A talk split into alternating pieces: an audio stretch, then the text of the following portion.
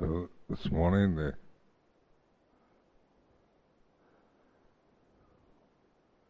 observing, witnessing the way it is.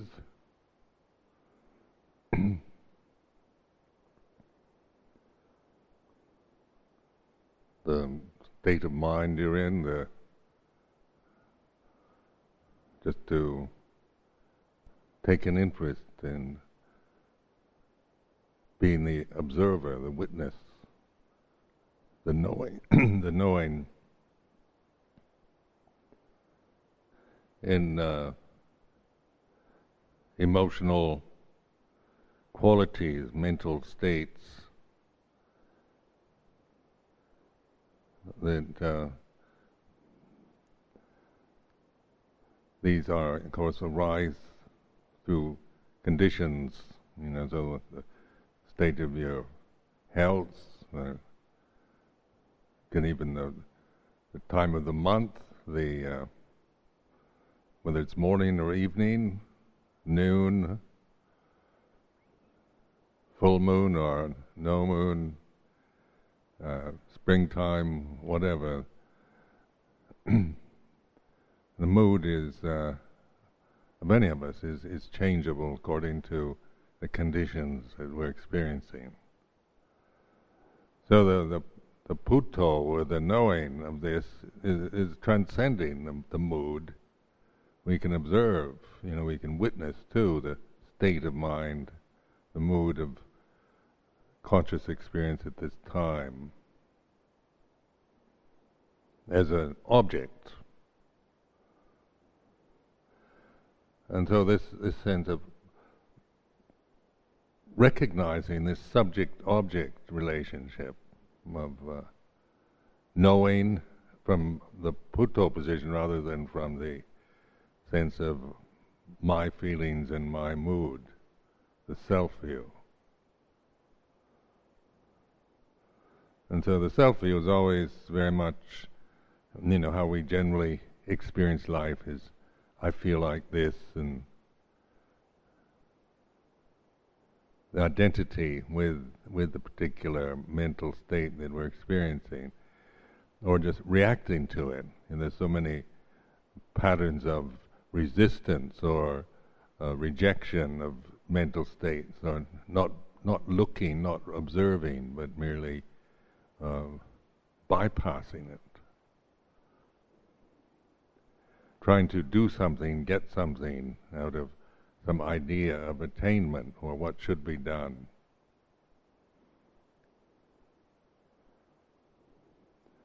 So even this, you know, observing this, the feeling that there's something to do, something I've, I've got to do, I've got to get or get rid of. That can be observed. That can be a, an object. In Pali, uh, arammana is the is the word for that, the, the object. So then the most people don't differentiate subject and object. We all align it with with uh, uh, the ego is very much based on on uh, claiming, on habit patterns, on identity, on attachment. So the only way out of that, to free ourselves from that, is through the awareness of it.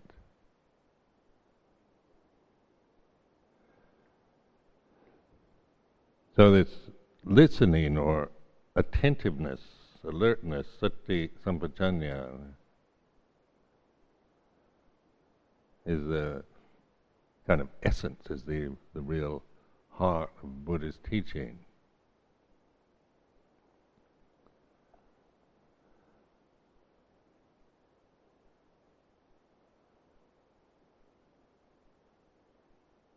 Um, a lot of mental states, as I've said before, are not clearly definable, and they can be vague, confused, uh, just feeling of insecurity or lack. It can be relatively unnoticeable unless we pay attention. Not to, and and again, I emphasize it's not to define or label them, but to just trust in the awareness, it's the way it is.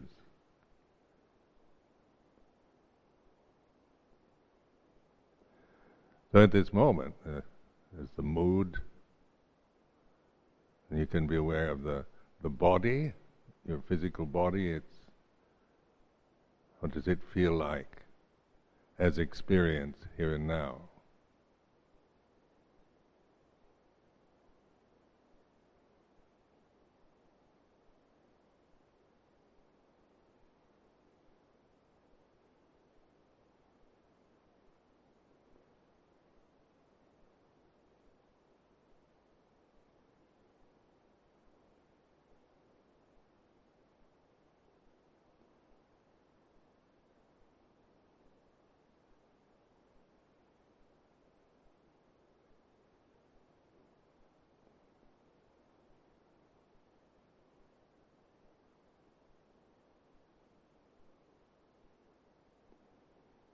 the breath, the sound of silence, all these are present here and now. And this uh, awareness then allows us to just notice them, witness to them. They are the way they are.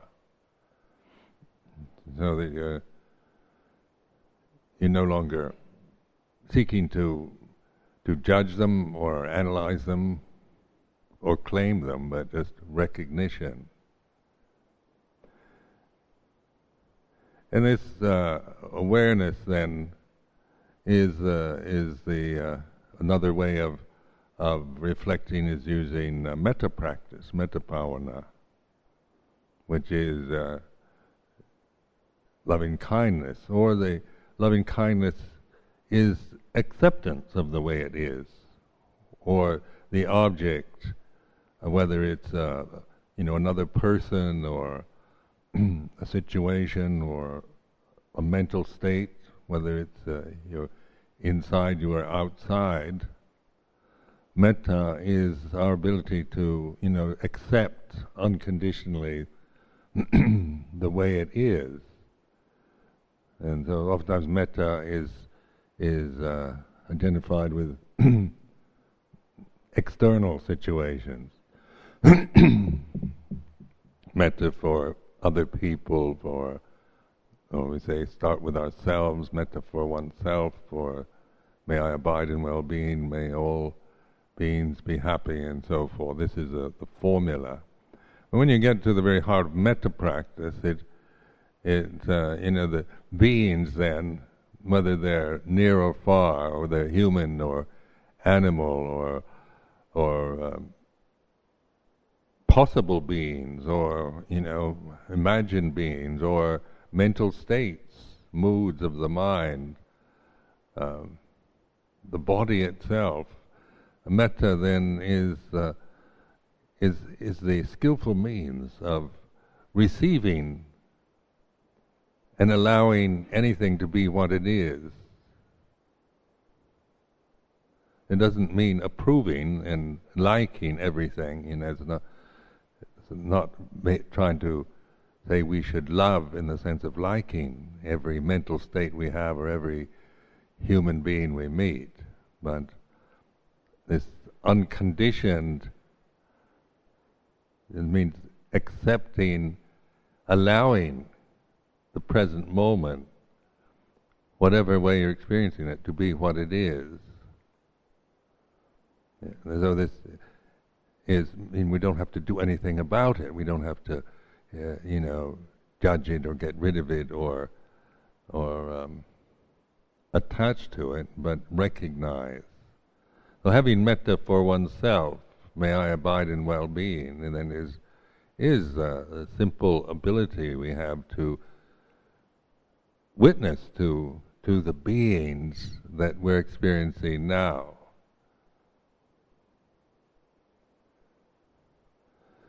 And you notice that the the Buddha talks about sabbe sankhara anicca, all conditions, all sankharas, and that includes your mental states, uh, your physical body, your uh, thoughts, opinions, views, the um,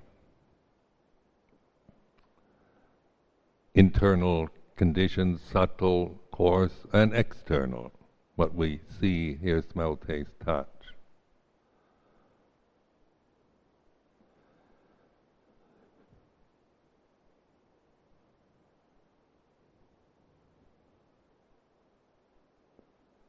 So metta as an ideal uh, can be, you know, it's a beautiful ideal in itself, unconditioned love, and uh, it's the kind of way we'd like to be have this this heart full of metta. But then, in terms of the realities of this this present moment, the anger or resentment or doubt or whatever one is feeling, that's also a being also. You know, it is a condition, it's sankhara. the metta isn't particularly, you know, saying only human beings or or sentient beings that have physical forms, but it includes all forms, whether you know, all sankharas, mental, physical, emotional.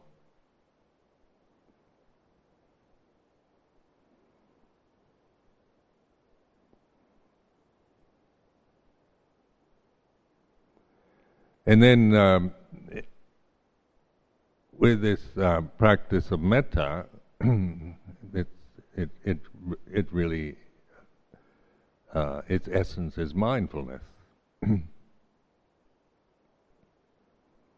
Because in, in the awareness, then we we uh, we're not judging. It's not a judgmental factor in in our experience. It's not saying how things should be or shouldn't be, but it's recognizing the way it is. Because at this moment, it can only be this way. For each one of us, whatever how you're feeling physically or mentally or whatever, uh, good, bad, indifferent you know, to want it to be other than that is uh, is making a problem about it. Even a, like a bad mood, uh, one is in a very negative state uh, at this moment, it's you know, it's as I say, you shouldn't feel like that. is uh, you know, this is making this a judgment, isn't it? The, the state of the bad mood you're in, you shouldn't, you shouldn't have this mood. You should try to get rid of it. Is coming from the um, ignorance of the mind, because at this moment it could only be this way. You know, it is the way it is. And just, just uh, thinking of this. You know, how could it be otherwise? You know, how could you, you know, to make demands on the world to be other than it is at this moment is is uh, asking for the impossible. Because at this moment, uh, the, the, what we're witnessing and observing is the way it is. This is an honest statement. It's uh, it's there's alertness, attention, there's wisdom, metta, loving kindness,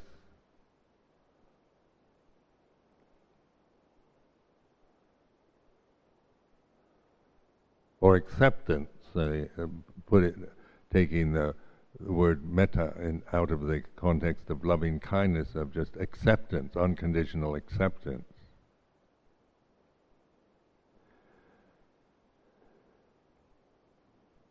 then the this way of training yourself to to be to trust in this in this in immanent ability we all have of paying attention to the present, being here and now, and you know that's the as I said before. There's time is an illusion. There's only here and now. Experience is always now.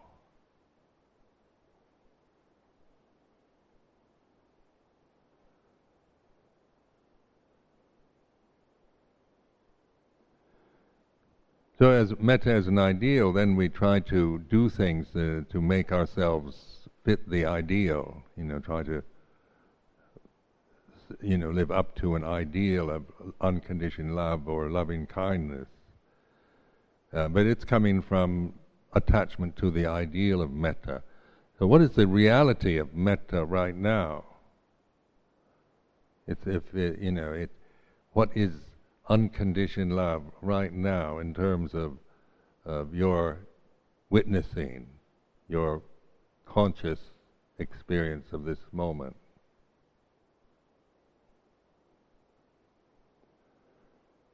And then you might feel very angry or upset with somebody or something, and and uh, think, well, I don't have any metta right now. It's a, I'm just too upset because those people they shouldn't have done what they shouldn't have said what they said, and then we we get caught into the attachment to the mood, or to be able to transcend the mood just through awareness of it, and this is also metta, isn't it? It's not transcending the mood to get rid of it.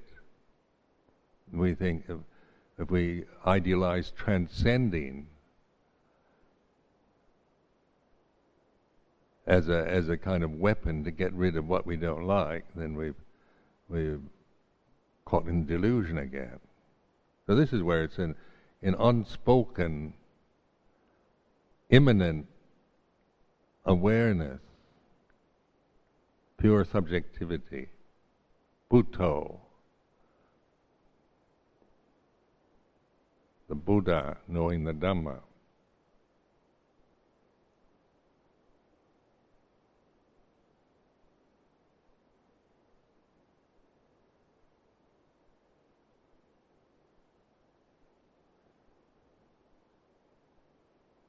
So in emotions like like fear or panic or uh,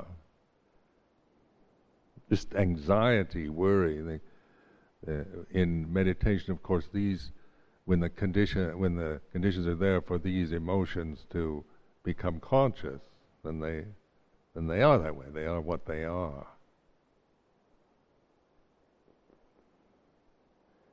And the, the reality of fear then is uh,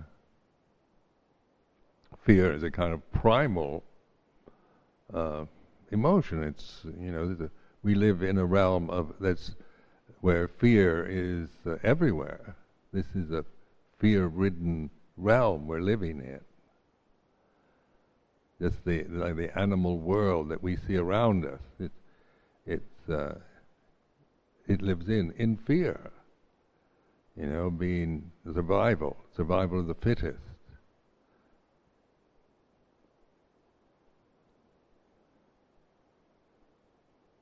So fear is, is a, a, kind of, you know, it's not, it can be, we call it neurotic or, uh, because we think we shouldn't have fear, we shouldn't be afraid as an ideal, but fear is part of, you know, the reality of this uh, realm that we're living in, the conditioned realm, which is changing. Fear of death, fear of loss.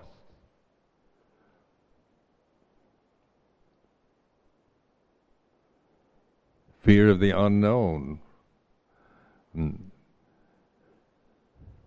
And as long as we're identified with the death bound conditions, with the sankharas, then our life is very much uh, influenced by that emotion, fear, because uh, how could it be otherwise? Whatever we have, whatever we're attached to, whatever, no matter how secure we might feel in the present, we know it's going to change. Loss, uh, uh, fear of the future, fear of the Armageddon, fear of nuclear holocaust, fear of uh, next earthquake, tsunami, uh, a meteorite crashing into the earth. There's so many possibilities of misery and pain uh, in this realm that we're, you know, that we're incarnated into.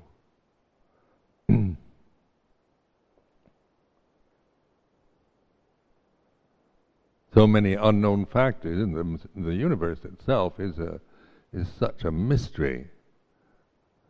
that potential of, uh, you know, coming from outer space, aliens from outer space, or meteorites, or comets.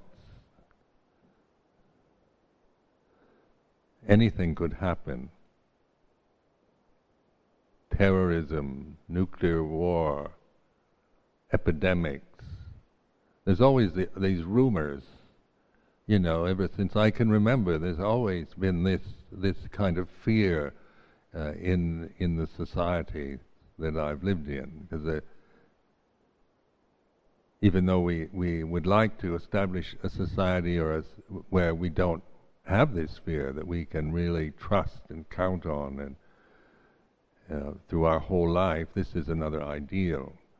But just recognizing, uh, having a human body, a sensitive form, consciousness in a universe that is very vast, mysterious, with so many unknown factors in influencing every moment of our conscious life.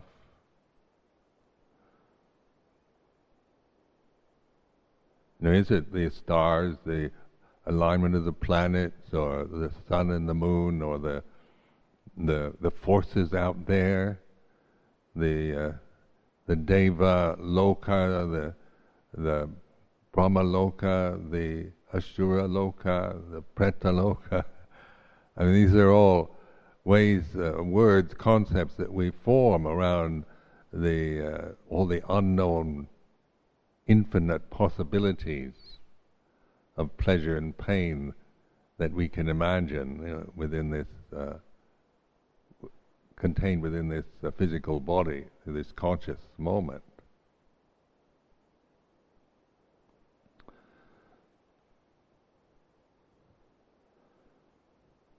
So you read, you know, so much of the literature of the previous century around the nature of existence and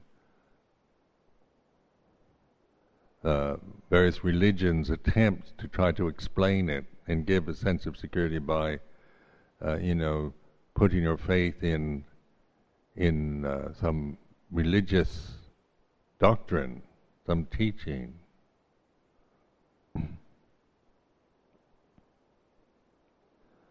So that like in Buddhist meditation, we're getting to the very source of this, where fear arises. In terms of uh, you know our own direct experience of it, not on some kind of grand macrocosmic source, but uh, this this condition here that we call my body, myself. This is this is what we can actually learn from.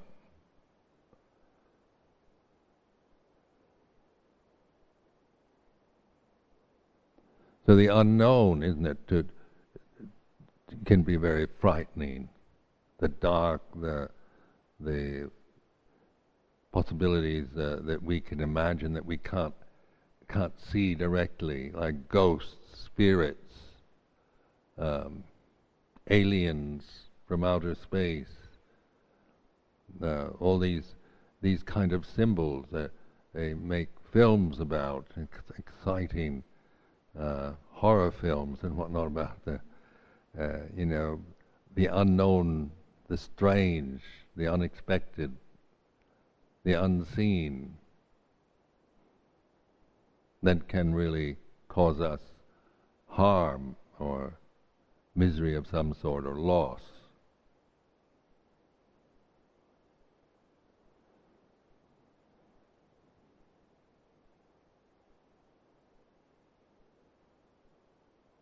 Now that, of course, is, you know, the thinking process. What you know, we create, we have, we can imagine all kinds of possibilities, fantasy. Uh, we can fantasize, imagine all kinds of things happening. But to bring attention to the here and now, then, this this this immanent attentiveness to the present. This is actually the the path or the way out of that fear. The way not to get rid of fear, but to put fear in the perspective of a, arammana, for what it is. and it is what it is, it's like this. And in that way of loving kindness and metta is is receiving that the way it is, opening to it, not to let it, you know, not the idea of if you open to it, it takes you over. There's always this fear of some evil force, some uh, unknown alien force can take you over and make you into something, you know, make you do things or become some demonic creature.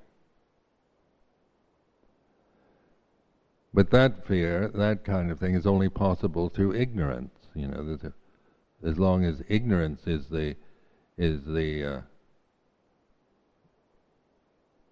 position we take on on life, then of course we can.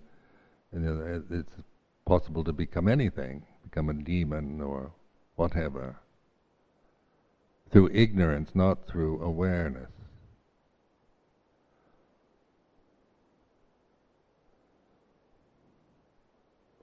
So the Buddha's uh, encouragement to awaken, wake up, pay attention, observe the way it is. This is a, you know, a wonderful, kind of marvelous uh, and compassionate teaching to to encourage us to do something that we actually can do. You know, not trying to become a Buddha or some something else, but just within the limitation of the five khandhas that we experience, that awareness is the liberation itself.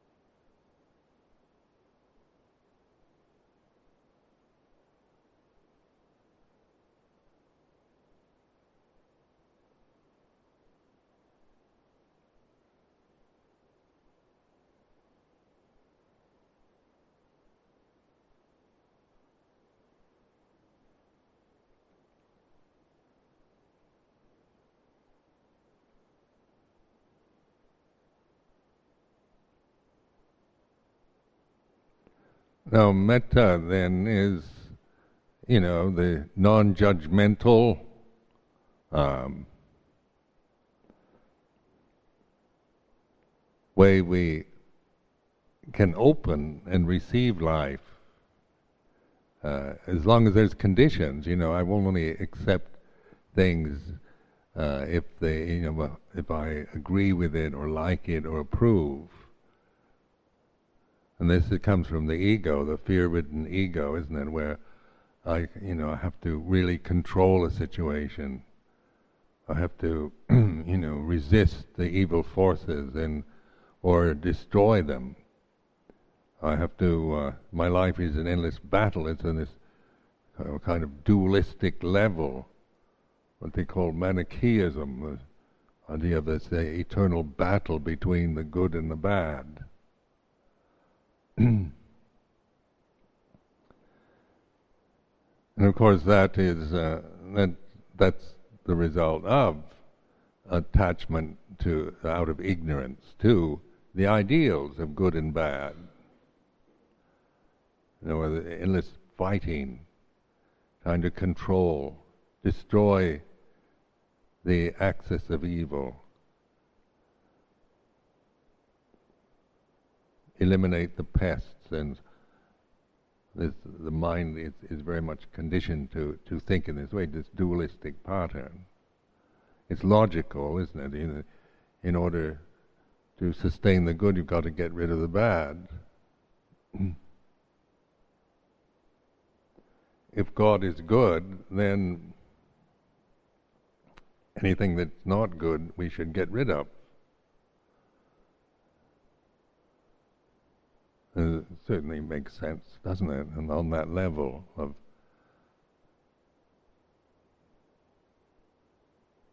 of uh, thought and concept. And so this thinking itself then is put in this perspective of an arammana. Thought is is an arom, is an aramana, uh, and to let go of thought not to, no longer to let thought be self, to create yourself endlessly with concepts and memories, but to be the awareness of thought. And then thought, of course, is dualistic. So, it, it, you know, when you think good, it, it immediately brings up bad. You know, because they're a pair, they go together, one extreme with the other.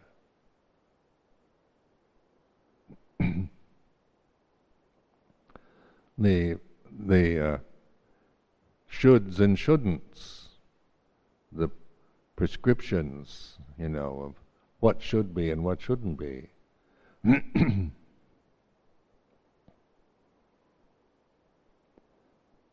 so on that level of, of dualism of thought, then we, you know, we all know what should be and what shouldn't.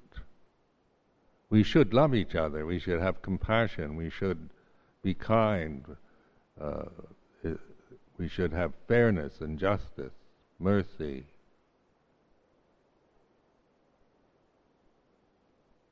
We should have peace and the ideal of, you know, of equality and freedom for everybody. We should treasure the earth and take care of it, be guardians to protect the, the environment, not just exploit it. We shouldn't be selfish. We shouldn't hate people. We should love them. And the, this is this is what thinking is all about, isn't it? You have should and shouldn't. You have the best and the worst.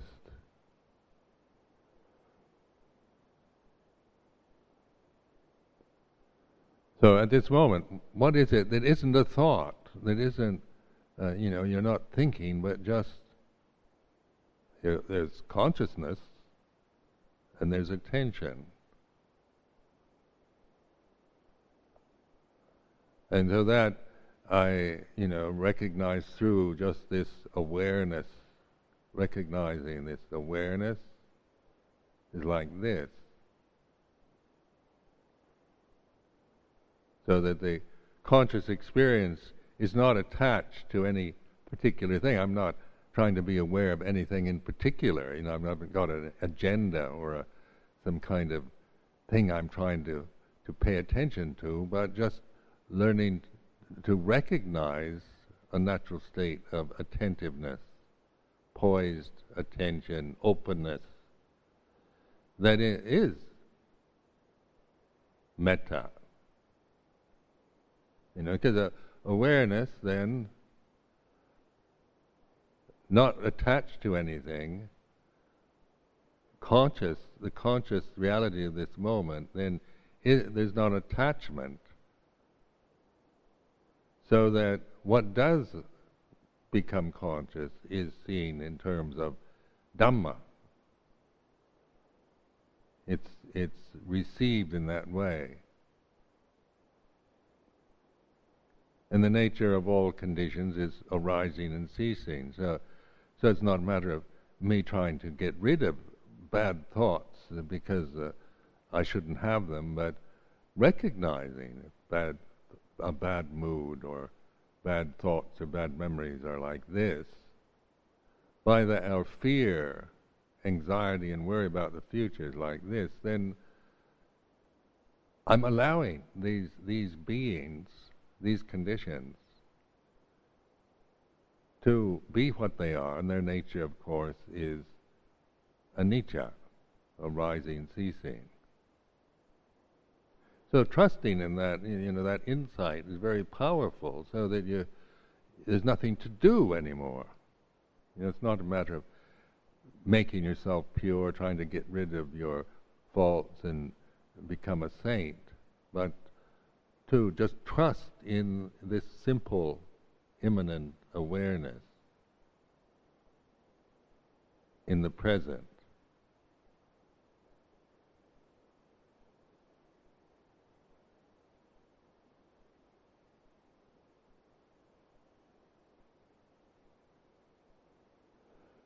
So somebody was asking me about how to deal with fear the other day, and fear is a is a you know very powerful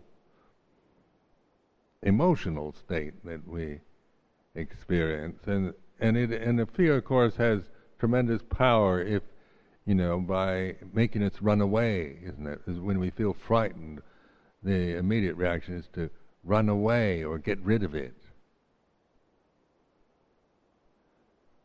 it's very, you know, very strong. In the early life as a monk, you know, I remember really confronting fear as I living at Tam Sangpet. Uh, the first year at Tam Sangpet in Amnat Charoen, I was I was living in this. They built this was uh, before the rainy season, so the villagers built a kind of platform in this cave. And then there was this, and, and it was, you know, raised above the ground, and there was, you know, there's uh, a python living in the cave also. So then there were bats, and uh, so I was in a place where, quite unprotected, living on this platform, didn't have any sides, didn't have a roof or anything, just a platform in this kind of grotto rock grotto.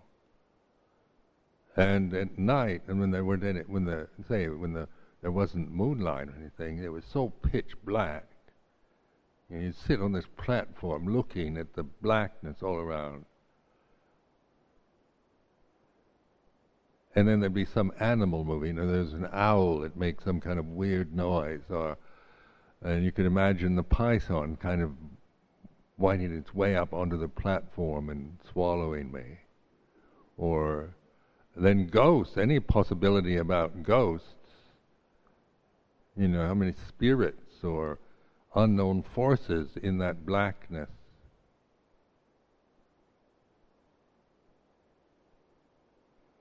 And just sitting there looking out at that blackness, and it seemed so vast, you know, where did it end? You know, just you, when you're when you're looking, you know, your eye, my eyes were open, looking at this black infinity in front of me. There was no, you know, couldn't see an end to it. It just seemed to go on and on, and any possibility, anything I could think of, and out of that blackness, I wasn't.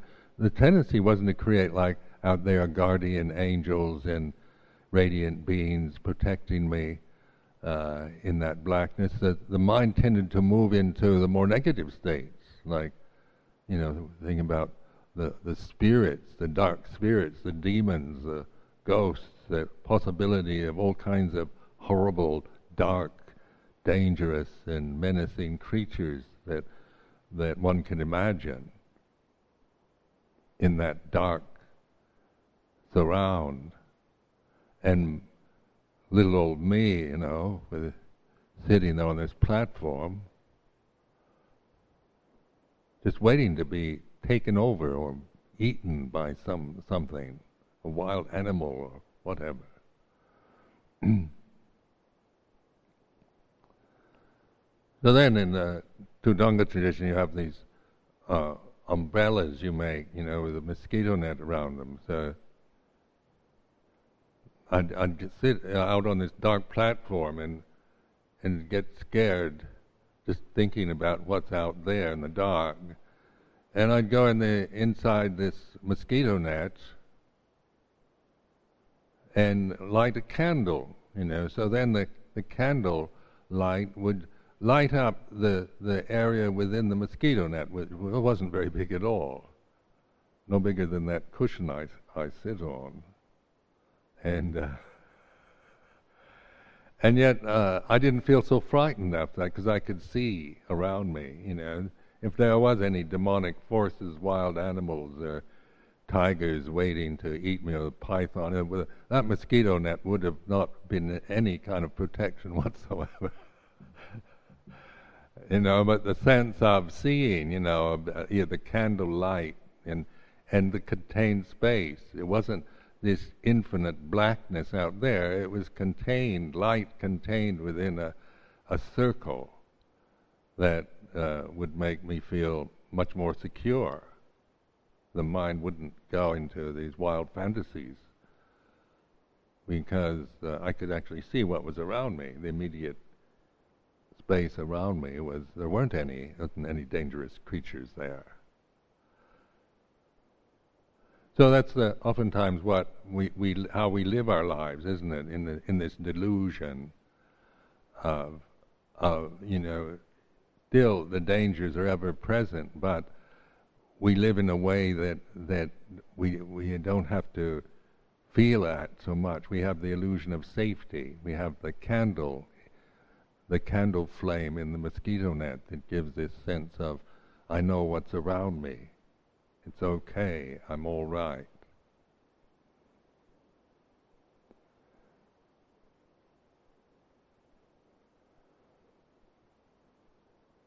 But when you look at the universe, you know, on a at nighttime, the stars and the you know, it is. It's possibilities, the probabilities. You know, the planet we live on is such an unstable, uncertain thing, isn't it? And the tsunamis and and earthquakes, things like that, catastrophes happen, and we, we're shocked. How could our solid Earth, you know, where where can we go that we can really trust that we'll be safe? Because all these plates that shift. You know, we did, we have no control over them. How we can control the the the, the, the this planet so that we'll feel safe in it all the time. But we like the illusion of safety, you know, create the illusion that everything's going to be all right.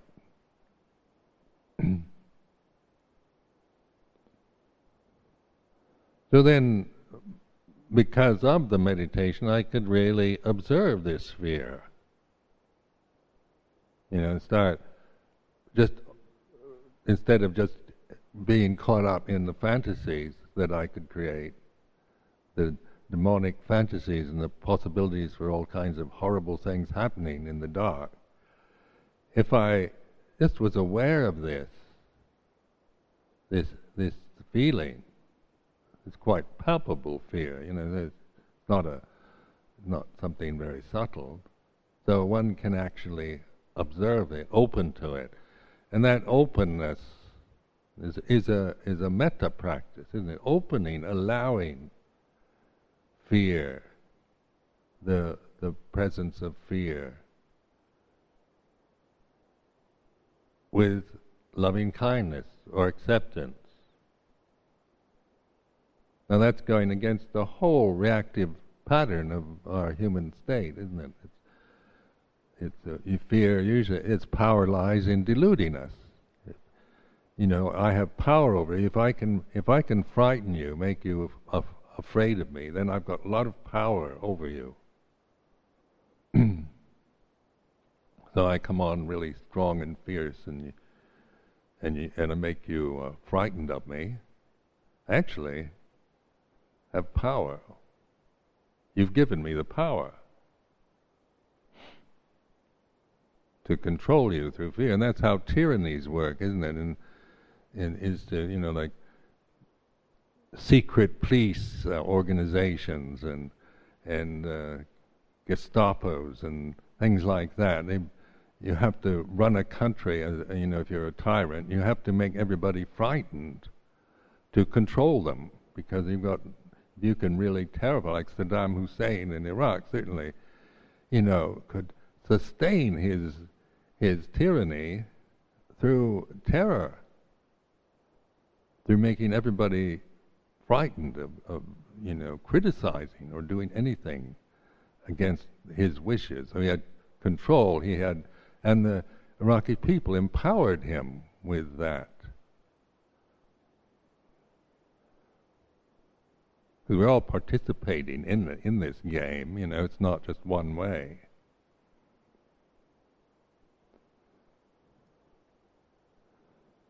So if we don't understand fear, then then we are we can easily be manipulated and controlled by others, by governments or dictators or partners or whatever. so then the recognizing this fear, the metta practice then is is receiving. Fear is like this. You know, the the when we spread metta and, and we share the merit of our practice, it's with, with all the forces in the universe, the Lord of death, the good, the bad, the high, the low. Uh, it's not, it's not uh, just sharing the goodness of our life, the blessings of our life with only the, the good forces in the universe, but it's with the negative ones also. So this is like like metta is non-critical, doesn't place conditions. You know, like condition love is I love you if you obey me, if you live up to my principles and standards, behave yourself accordingly, conduct yourself in the way that I approve of, uh, and then I love you. But the minute you don't, there's no love anymore. and that's another kind of, uh, you know, threat, isn't it? It's threatening everything. You know, you you have to please me in order to receive my love, my approval. Well, that's conditioned, isn't it? That's that's not love in in sense of metta. That's uh, you know that's kilesa.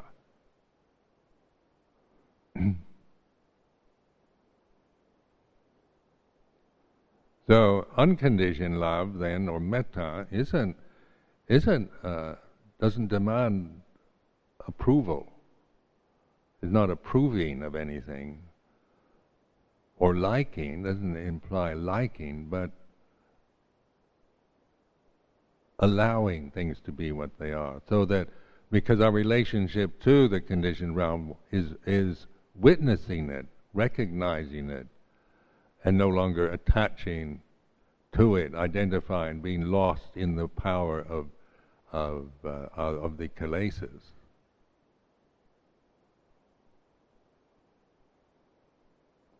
So I, when I was at Tam Pet, then I, I noticed that learning to to just trust in this awareness in the dark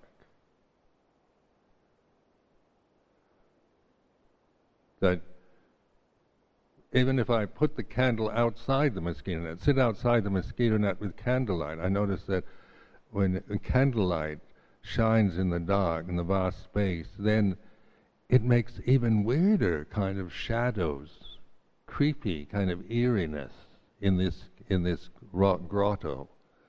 You sit out on the platform outside the mosquito net with the candle, and then the flickering candle would all kinds of shadows would move in eerie forms. I mean, e- imagination could easily create all kinds of weird uh, possibilities of of ghosts and demons through the, the through the uh, eeriness of the of the light of the candle flame when it when it's not contained within the the uh, mosquito net. Then there was one owl that used to stare at me.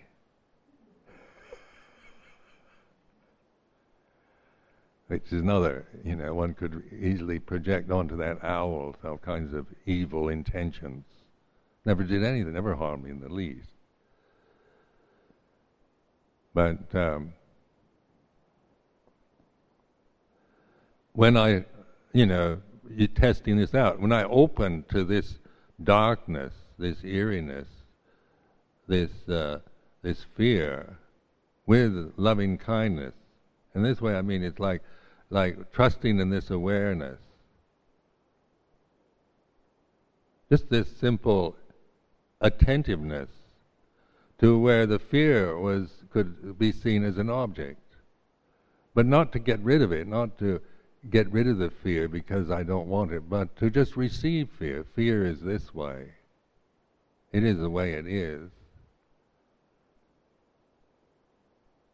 And then you're actually, you know, allowing things to be what they are, and they arise and cease according to their nature. That's the way all conditions are. They, some, you know, the the movements, so some disappear immediately, and others take time, things like that. So, not matter of of uh, you know, short or long, short time or long time, or instant or gradual, but allowing, you know, whatever, it to to be what it is.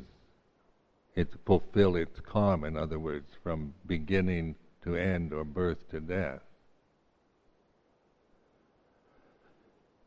Then by trusting in that awareness, then the, the fear, you know, would, would drop away because there's, it's not, I'm not feeding it.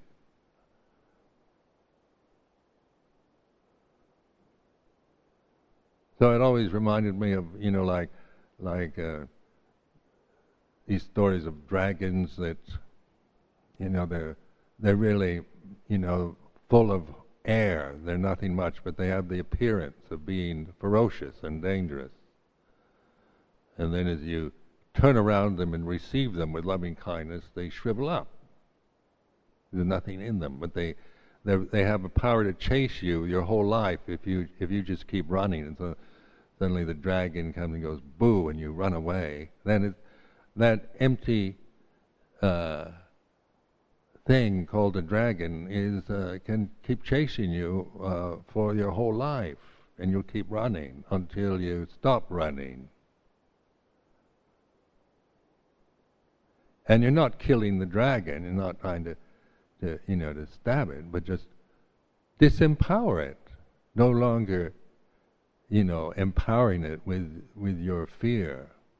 But by recognizing it, receiving it with loving kindness, then it, its nature is to, it, is, it no longer has the, the ability to frighten you, so it, it uh, shrivels up, disappears.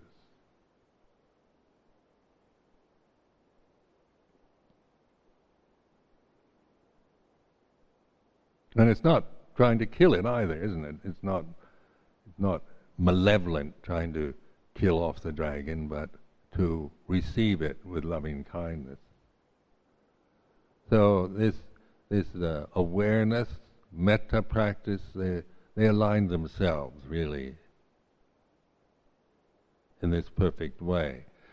Uh, on dealing with conditioned phenomena, isn't it? Metta has no critical function. So that's why metta is for the, the angels, the devils, the Lord of Death, the, the, the good, bad, everything. Uh, all, con- all possibilities, all variations, permutations on conditioned phenomena, coarse, subtle, refined, gross, good, bad, indifferent, wonderful, horrible, uh, all uh, all conditioned phenomena then is uh, you know is is accepted for what it is, and then that then it fulfills its its role. It lives its span.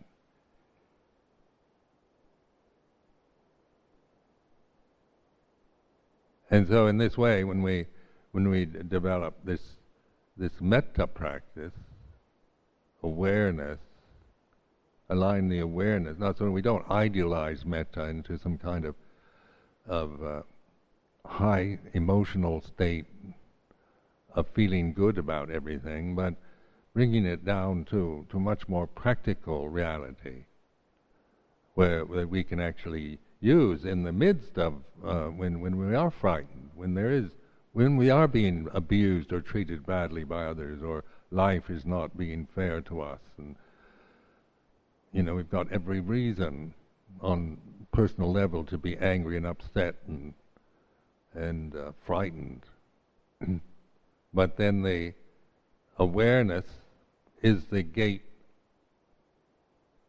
to liberate ourselves from being caught and bound into that limitation. And it's not an annihilation of the conditions, is it? It's a, it's receiving condition phenomena in terms of the Buddha and Dhamma, the, the wise reflection on the way it is.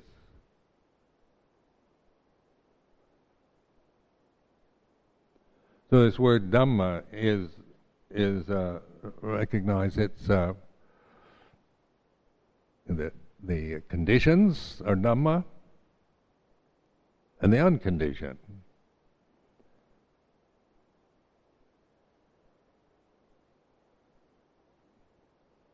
The created and the uncreated. So, in the uncreated, then, one can't create the uncreated. I mean, that's ridiculous, isn't it? So if you know, if you create an idea about the uncreated, then you're attached to another idea. There's something called the uncreated, and I believe in the uncreated. Or,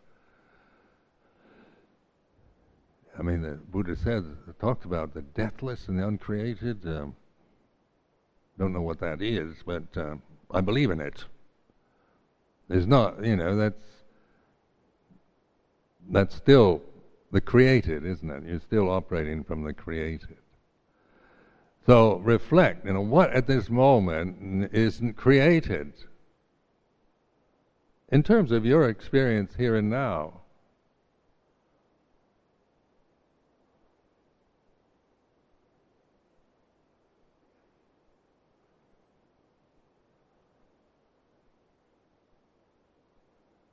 And so this uh, awareness then, sati sampajanna, you know, I'm not creating it.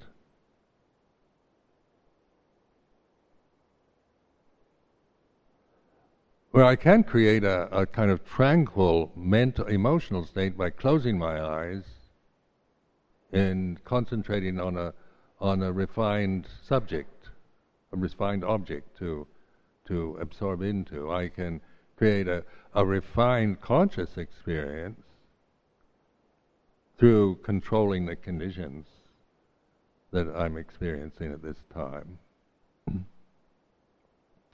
but then, as uh, you know, as soon as the the uh, eyes open or things change, then the the tranquil state is gone. You know, so it's very dependent on on control. You know, to to live a a, a refined life, uh, a life just with beauty and and and all the best, it means you have to exert a lot of control to sustain that for very long. and you have to, you know, live in pretty much uh, by avoiding and not looking, not noticing a lot most of what's around you. to live in the in the mosquito net with the candlelight you know, the contained space where you, you can see everything and everything's fine because everything you see is, is okay and no, no threat. but out there, once you get out there, outside the mosquito net, who knows what's, what's lying in wait, what possibilities of, of loss and pain and misery might be. So it's better to, to live in this controlled state that you can, you know, you have got control over it, and you've got, you know, you can stay in the mosquito net with the candle burning and feel safe. Or go outside the mosquito net and look at the fear, the unknown, the blackness everywhere, the infinite, seemingly infinite blackness goes on and on. And also recognizing that the that the insight also, you know, just through visual consciousness, looking at, at blackness, you know, then the emotions react. What's out there? What could be out there? I heard a strange noise, and there's that strange sound over there, and that weird-looking owl up there in the trees looking at. What does it want? You know, is it is it a spirit of some sort? And what if that python comes? You know, pythons and they, they're big snakes. They can kill me. And and there's rumors that there's a tiger, and uh, who knows what kind of all kinds of insects and scorpions and then ghosts.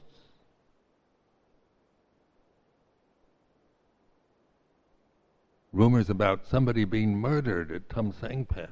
There's probably a ghost here, some evil demon. Uh, there's always rumors of some horrible thing happening. or going outside the mosquito net and looking at the fear and at the blackness. And what is it that can see the blackness? You know, what is consciousness but light itself, isn't it?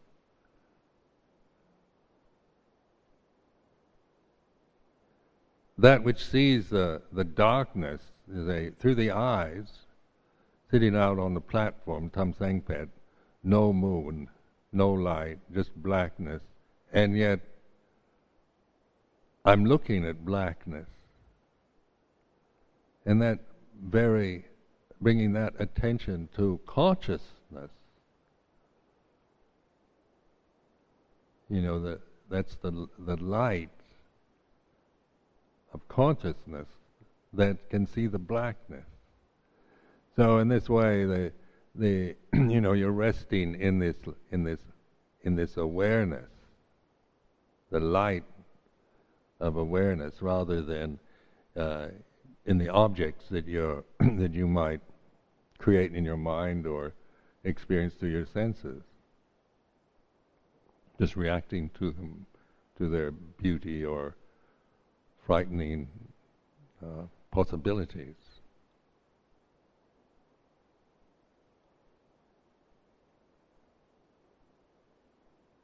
So this is like re- what I'm doing is a reflection, isn't it? It's it's uh, it's it's uh, you know it's sitting in the mosquito net, and there's kind of false security. Everything's all right, you know. I don't feel frightened when I'm in this. And then if I think, well, what's outside there? And then I start projecting outside the mosquito, and I could become frightened again because outside the mosquito net is, you know, is vast. The mosquito net isn't very big. Candle flame isn't very much light. so then the, uh, but then the awareness, that's not dark. It's like switching on the light, isn't it, of, of um, being attentive and alert, even when the the even in the middle of night. Being attentive and alert in the middle of fear, anxiety, worry, uh, when the world around you is falling apart, when all your friends leave you and desert you, when you're put into a dungeon, chained to the wall, whatever. There's still this escape from suffering through awareness.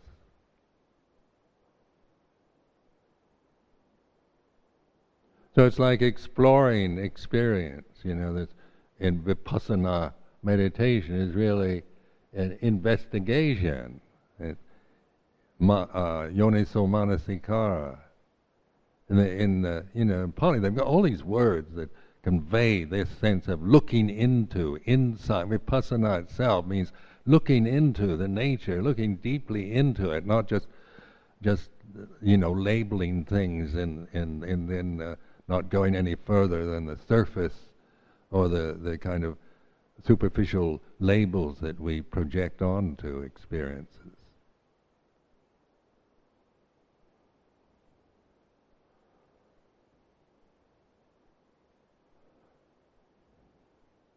So you can see it's not an intellectual endeavor just to, to name everything in sight and and uh, and and use logic and reason, but it's it's from a diff- uh, this this level of intelligence where panya operates, wisdom, developing the wisdom faculty to see things the way they are, to to know in the know for yourself paccattam veditabbo vinnuhi. To know through your own insight, not through what somebody else tells you. Or not knowing about something through reading or just operating from uh, views and uh, judgments that we acquire from from outside.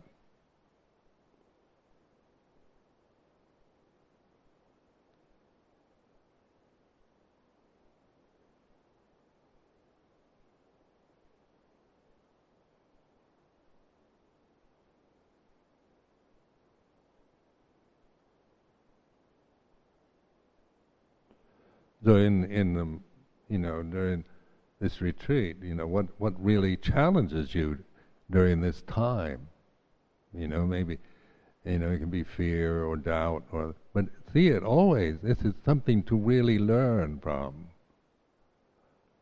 Disillusionment, uh, despair, doubt. Um, These are part of these are developing the pa. Everything is the pa. You know, people give up the path because they become disillusioned or despairing or doubtful about themselves or about the tradition or whatever. But these are always opportunities. Or people fall in love somebody else, and then the, that's the, the reason for leaving, because that's a, another opportunity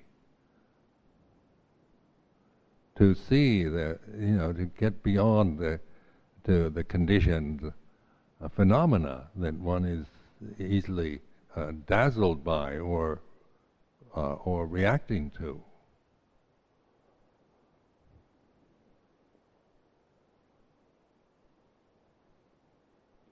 So it really takes like determination to, to uh, you know, this is a strong determination because we're all going to be, we've all challenged a lot, you know, in in all kinds of ways. Uh, because of our karma, you know, different things arising, different things changing, disappointment in monastic life, you don't know how much I've di- been disappointed personally.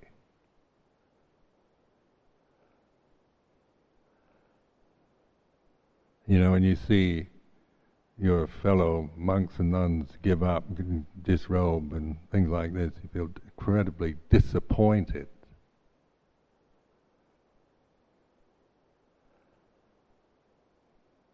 But that's also part of the path, isn't it? Not to get lost in disappointment or to, you know, to when when the people that you, you know, you feel this monastic bond with decide they they want to go somewhere else, get out of it, or do something else.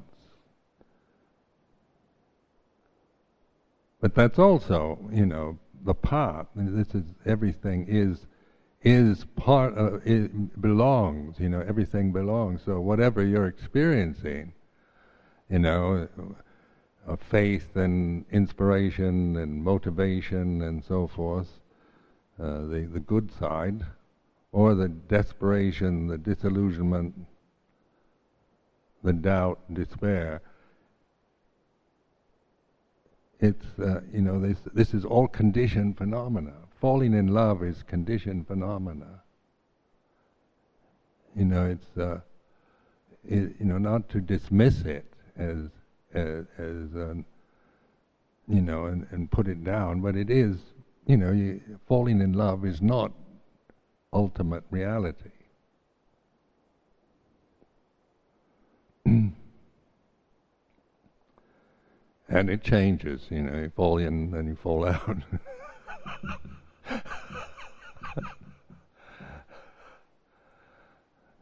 so it,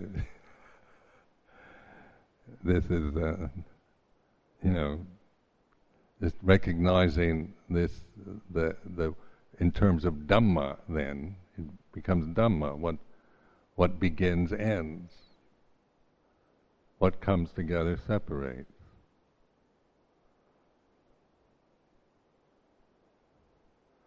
So the refuge then is is not in in trying to create a, uh, a monastery where all the monks and nuns are determined, dedicated, really ideal monks and nuns. You know that that with strong determination have all the best qualities to have the perfect monastery. I've given up on that one.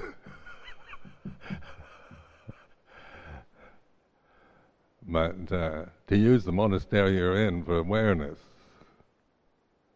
So, you know, this is, you know, Amaravati is like this.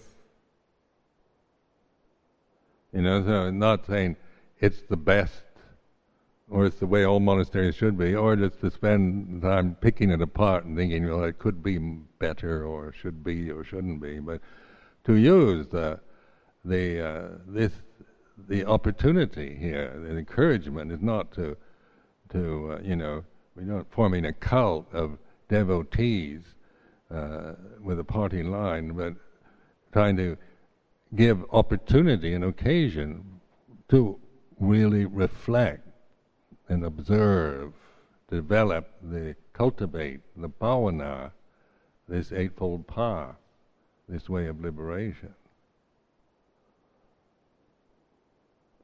And uh, to do this, you don't need to have, you know, the perfect place with the perfect teacher and the perfect sangha and the perfect this, because there isn't any. And I've never found one perfect Buddhist monastery.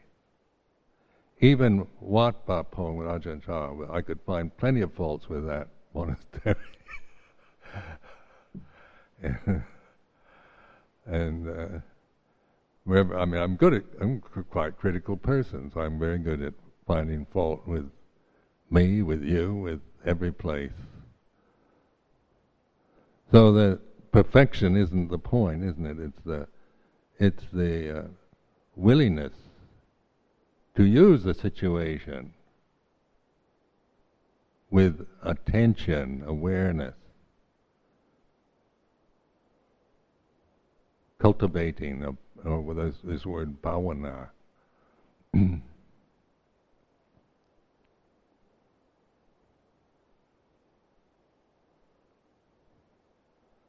So even at times of great despair, you know, feelings of failure and despair, these are, you learn a lot from that. You know, these are very valuable. And I look back in in monastic, in my monastic past, of, of the the amount of despair and disappointment, and yet that's also because the willingness to use that to to learn from despair, from disillusionment, from disappointment means that you know I'm I'm willing to allow this this emotion to be what it is.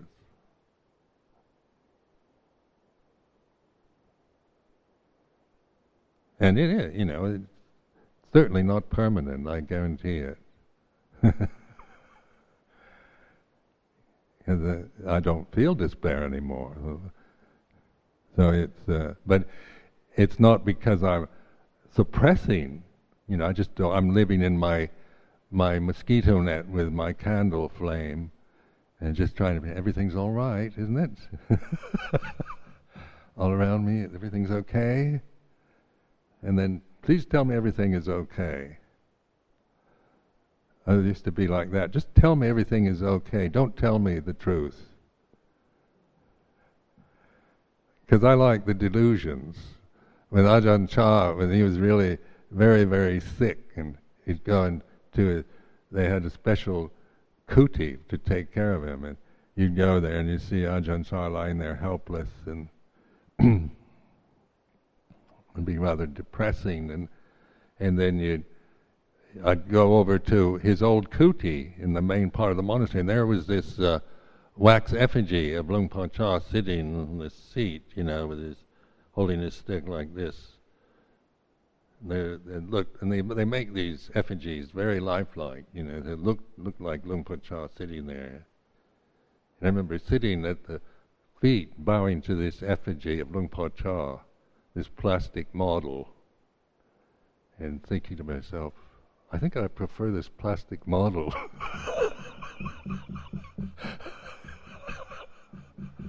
it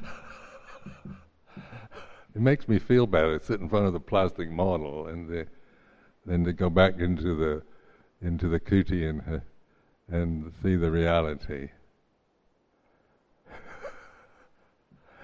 And so, how many you know how many human beings live with with the plastic models of life and the illusions?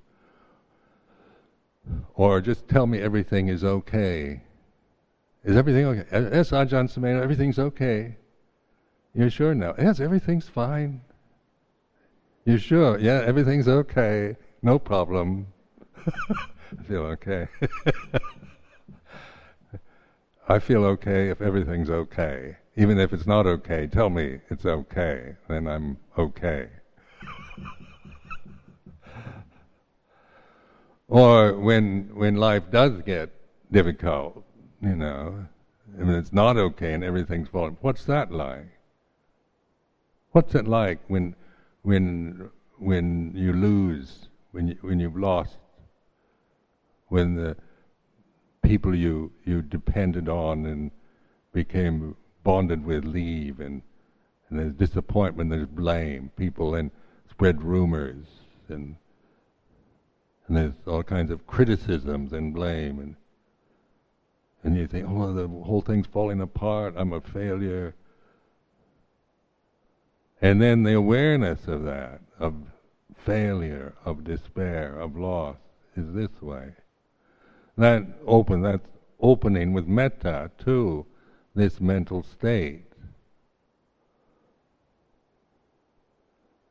You know, that's very strengthening because if you can endure through that, you can endure through anything.